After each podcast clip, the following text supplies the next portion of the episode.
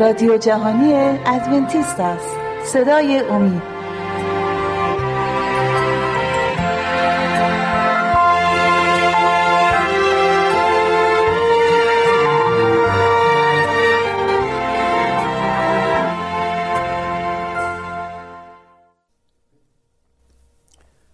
درود فراوان به بینندگان و شنوندگان عزیزمون که وقتشون رو به این برنامه اختصاص دادن و پای صحبت ما نشستن.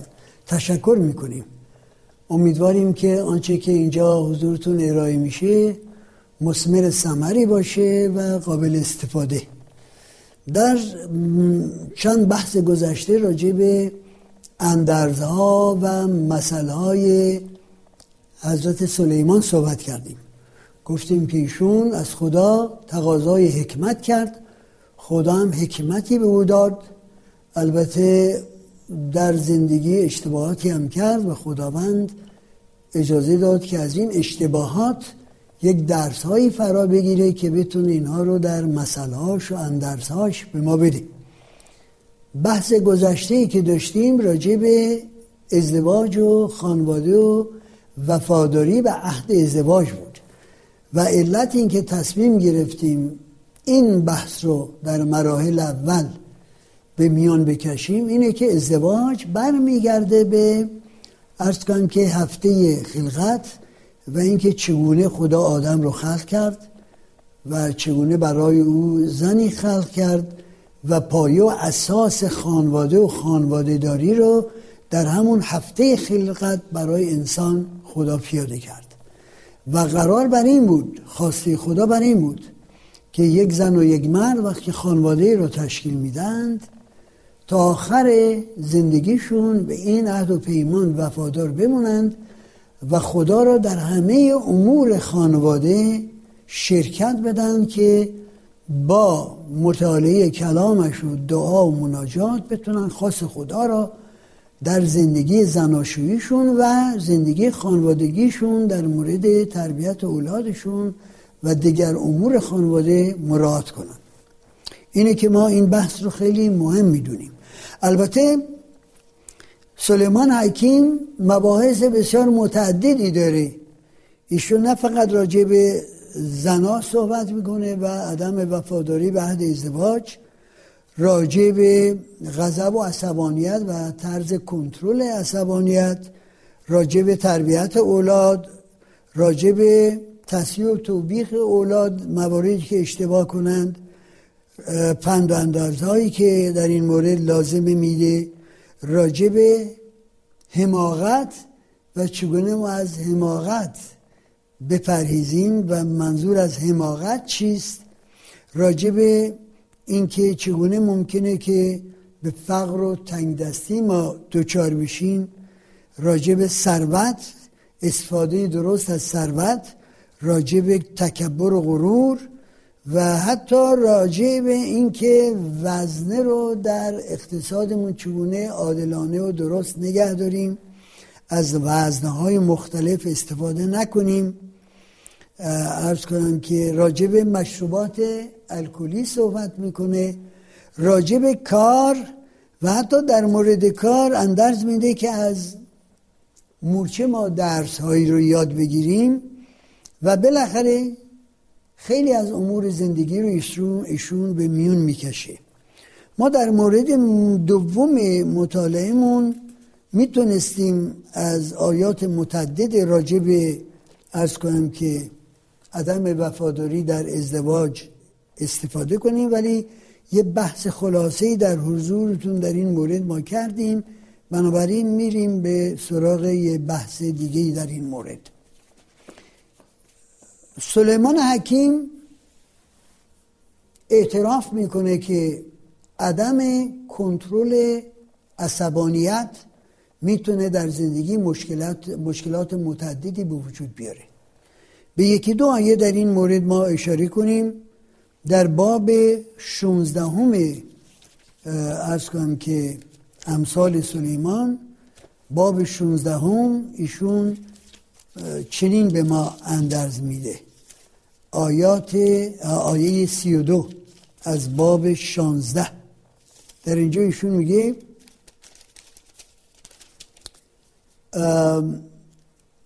آیه سی و دوم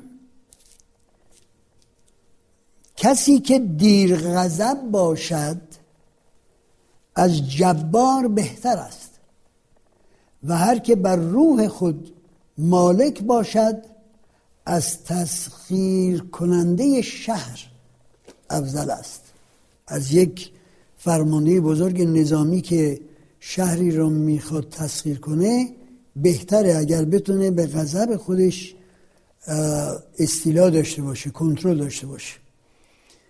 ما در فارسی مسئله های مختلفی داریم راجع به زبان و عدم کنترل زبان. زبان سرخ سر سبز دهد بر باد. در تمام زبانهای مختلف دنیا راجع به عدم کنترل عصبانیت مطالبی ارائه شده.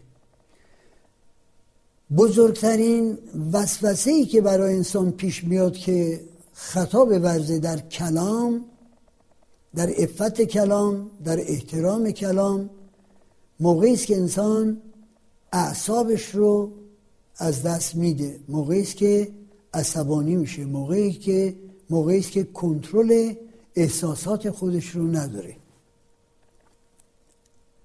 سلیمان حکیم در این مورد زیاد اصرار داره که ما بتونیم اعصابمون رو کنترل کنیم و از روی کنترل اعصاب به مردم زخم زبان ندیم که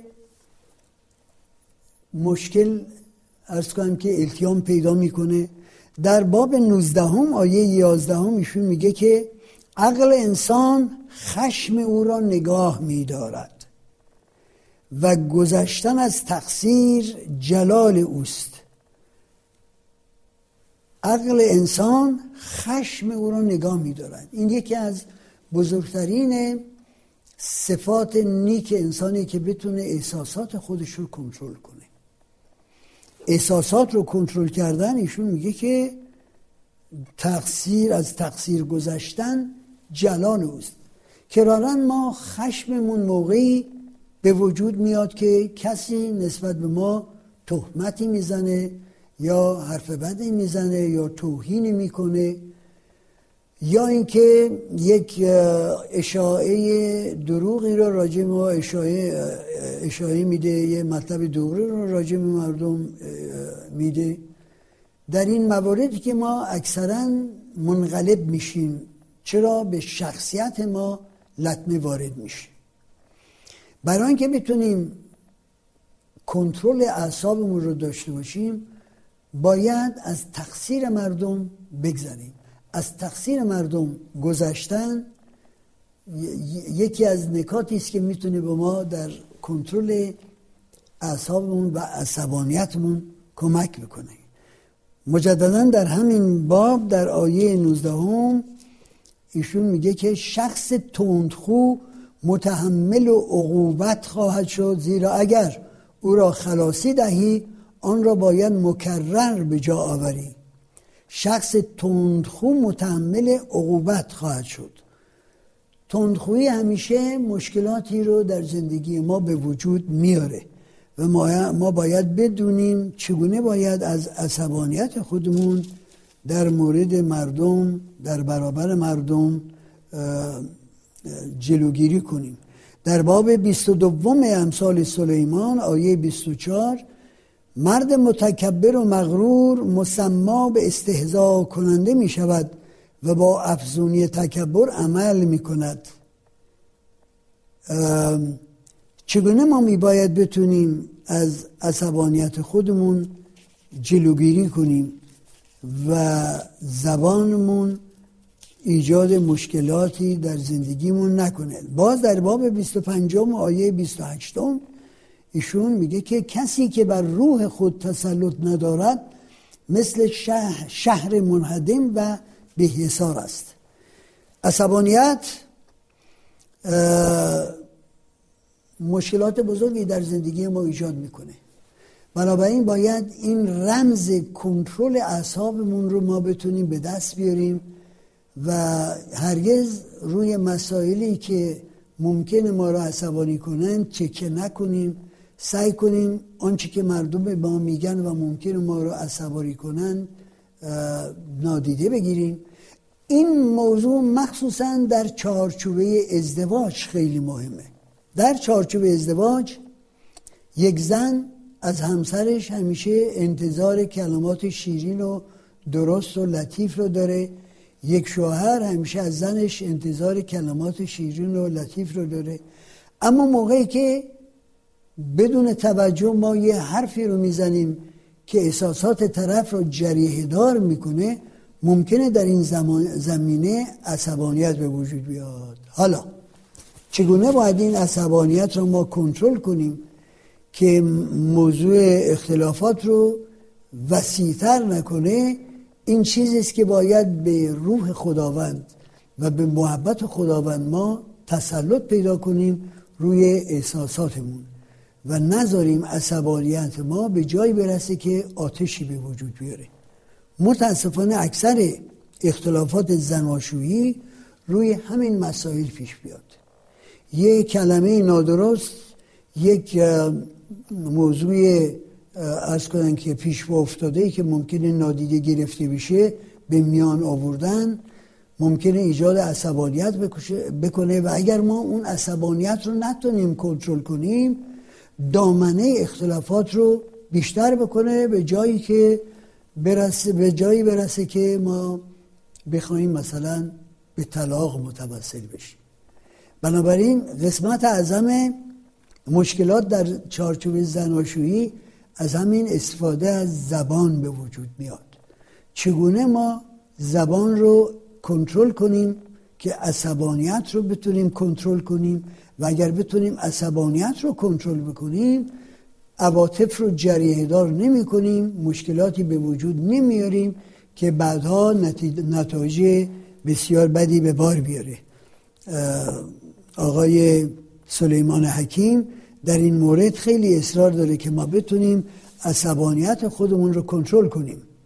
در اینجا میگه که کنترل عصبانیت شما در تحکیم شخصیت شما و رشد شخصیت شما سیرت شما کمک خواهد کرد و هر کسی که بتونه از انفجار عصبانیت جلوگیری کنه مانند شخصی است که تونسته شهری رو تصرف بکنه بله عزیزان من پیرو مطالبی که چند دقیقه قبل حضورتون ارائه شد هرچه ما بیشتر راجع به احتیاج به کنترل عصبانیتمون بگیم کم گفتیم.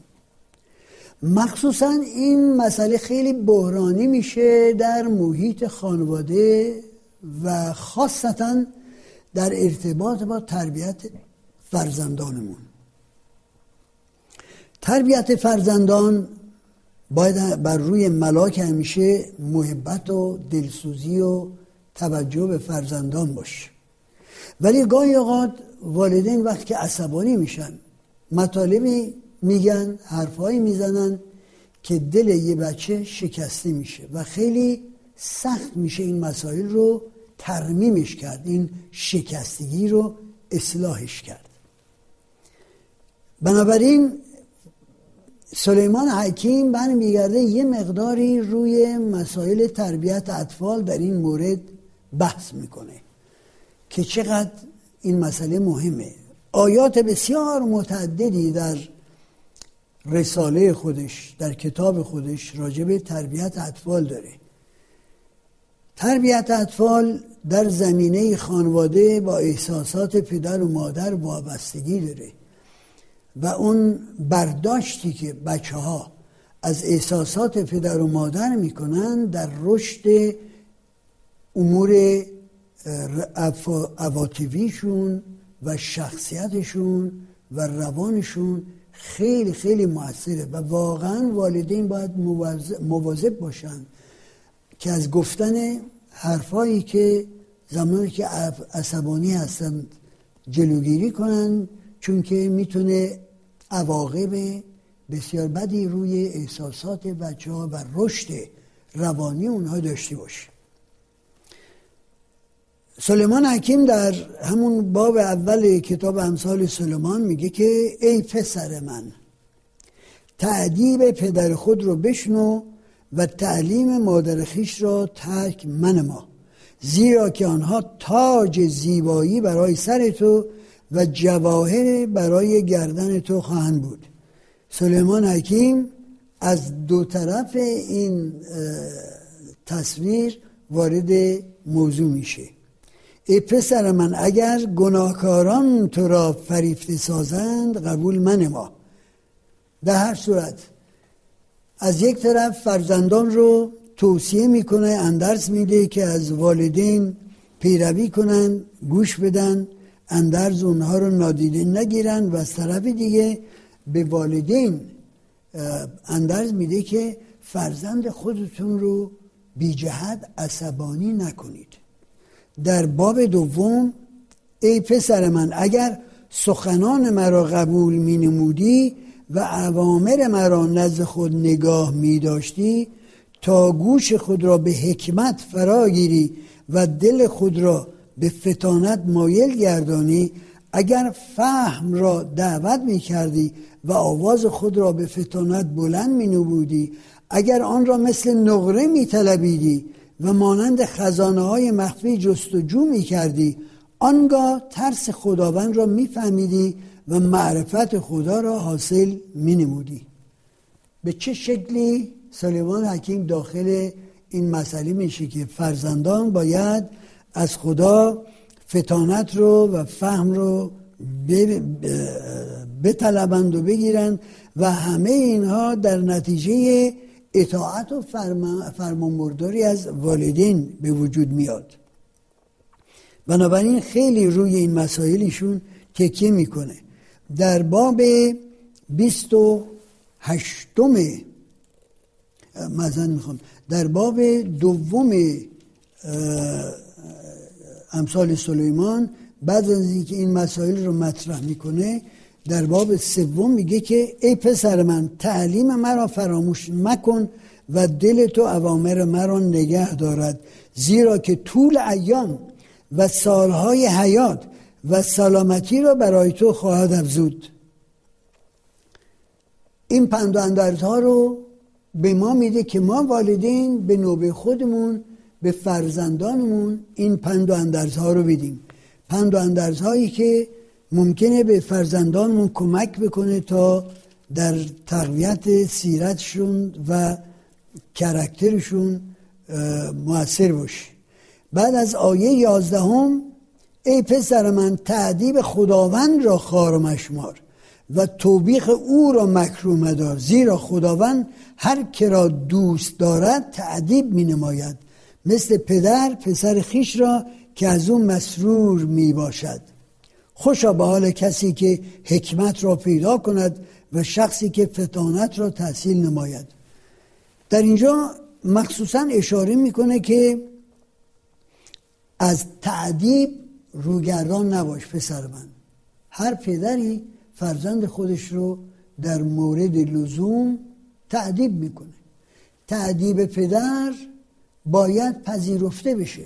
ما در زبان خود ایرانی خودمون میگیم که چوب استاد تر است هر که نخورد خر است. البته در اینجا نمی‌خوایم وارد بحث تنبیه بدنی بکنیم. من شخصا معتقدم که موارد بسیار نادری هست که اگر این تنبیه بدنی نشه ظلمی است که به بچه شده. ولی این بحث فعلا کنار بذاریم. تعدیب از روی محبت باید باید انجام بشه. اگر از روی محبت انجام بشه فرزند این تعدیب رو میپذیره می‌بینه که پدرش از روی خیرخواهی و صلاح فرزنده که او را تعدیب می‌کنه. تعدیب پدر را بشنو و گوش دهید تا فتانت را بفهمید. ای پسران تعدیب پدر را بشنوید و گوش دهید تا فتانت را بفهمید. چون که تعلیم نیوکو به شما می‌دهم پس شریعت مرا ترک من منمایید. از علم تربیت اولاد چه برای معلم در محیط مدرسه چه برای والدین در خانه سلیمان حکیم زیاد صحبت می‌کنه. علت اینکه زیاد صحبت می‌کنه اینه که تربیت صحیح بچه ها بر این اساس باید باشه که والدین از اولا علم تربیت آگاهی داشته باشن و ثانیا این علم و آگاهی تربیت رو روی ملاک محبت پیاده کنن. تا اونجایی که محبت انگیزه هر رفتاری با بچه های ما هست نتیجه مثبت میده. خدا نکنه که ما از روی غضب از روی عصبانیت بخوایم بچه ها رو تعذیب بکنیم چون که در اون موقع بچه از خلال این عصبانیت یه برداشت منفی می‌گیره. باید تعدیب از روی محبت باشه تا فرزند این محبت رو بتونه بپذیره. در باب دهم امثال سلیمان ایشون پندرز پند و اندرز دیگری به ما میده.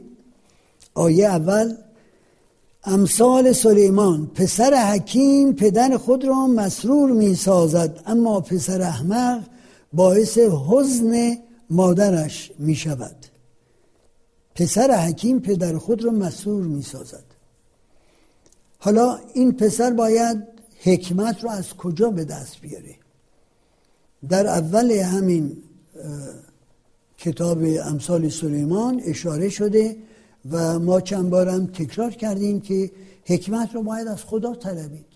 خدا منشأ و منبع تمام حکمت و باید حکمت رو ما از خدا بخواهیم. و اگر بخواهیم اگر بچه هامون فرزندانمون تربیت بشن که دائما از خدا طلب حکمت بکنن خدا هرگز دریغ نخواهد کرد. در باب سینزدهم پسر حکیم تعدیب پدر خود را اطاعت می کند اما استهزا کننده تهدید را نمیشنود.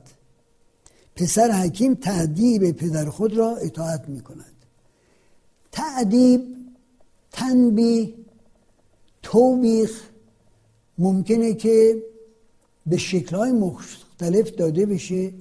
گاهی اوقات اثر مثبت می‌تونه داشته باشه و گاهی اوقات اثر منفی. آیا اثر مثبت خواهد داشت یا منفی بسته به روحیه پدر یا مادری است که این تعبیخ و تو تعدیب رو توبیخ رو به فرزندش میده؟ تا اونجایی که فرزند بدونه که از خلال این توبیخ و تنبیه محبت رو از والدین می‌بینه می نتیجه مثبت خواهد داشت. در آیه 24 کسی که چوب را باز دارد از پسر خیش نفرت می کند اما کسی که او را دوست می دارد او را به سعی تمام تعدیب می نماید کسی که چوب را باز دارد. حالا در دنیای تعلیم و تربیت غربی اصرار زیاد هست که نمی باید ما فرزندانمون رو تنبیه بدنی بکنیم. در کتاب مقدس این اشاره اومده این اندرز اومده که نباید چوب را از فرزندانمون دریغ بکنیم. از تجربیات چندین ساله در امور فرهنگی من اولا تا سطح دکترا در رشته تعلیم و تربیت من تحصیل کردم. و این رشته رو در آمریکا به اتمام رسوندم. دکترای تعلیم و تربیت رو در آمریکا به دست آوردم. در مطالعاتی که مثلا در آمریکا در این زمینه کردم که یک فرهنگ مخالف تنبیه بدنی به بچه هاست اشاراتی در بعضی از مدارک قانونی آمریکا پیدا کردم که میپذیره که موارد معدودی هست که انسان بناچار باید یه تنبیه بدنی انجام بده. اگر این تنبیه بدنی اولا آری از بغض و کینه باشه در ثانی در حضور یک شخص بالغ دیگری باشی که مانع میشه که تعدیب کننده تنبیه کننده از فرط عصبانیت تنبیه بکنه. سالسا با یک آلت متناسب برای تنبیه بدنی تنبیه بشه. رابعا تنبیه بدنی متعادل باشه متناسب باشه با جرمی که اجرا شده. می‌تونه نتایج مثبتی داشته باشه. من شخصا به والدین عزیزمون این توصیه رو می‌کنم که موارد معدودی هست که باید از تنبیه بدنی برای اصلاح فرزندانمون استفاده بکنیم. مشروط بر این که روی این قوانین باشه. ما به بحثمون به آخر بحثمون رسیدیم. مطالب زیاد هست ولی فرصت بررسی در آینده خواهیم داشت. به لجبار در این لحظه از شما عزیزان ما خداحافظی می‌کنیم. شما را به دست خدای توانا می سپاریم و انتظار داریم که در بحث های آینده شرکت بکنید که بتونیم این مسائل رو منبسطتر بررسی بکنیم و به نتایج بیشتری برسیم. خدا حافظ شما.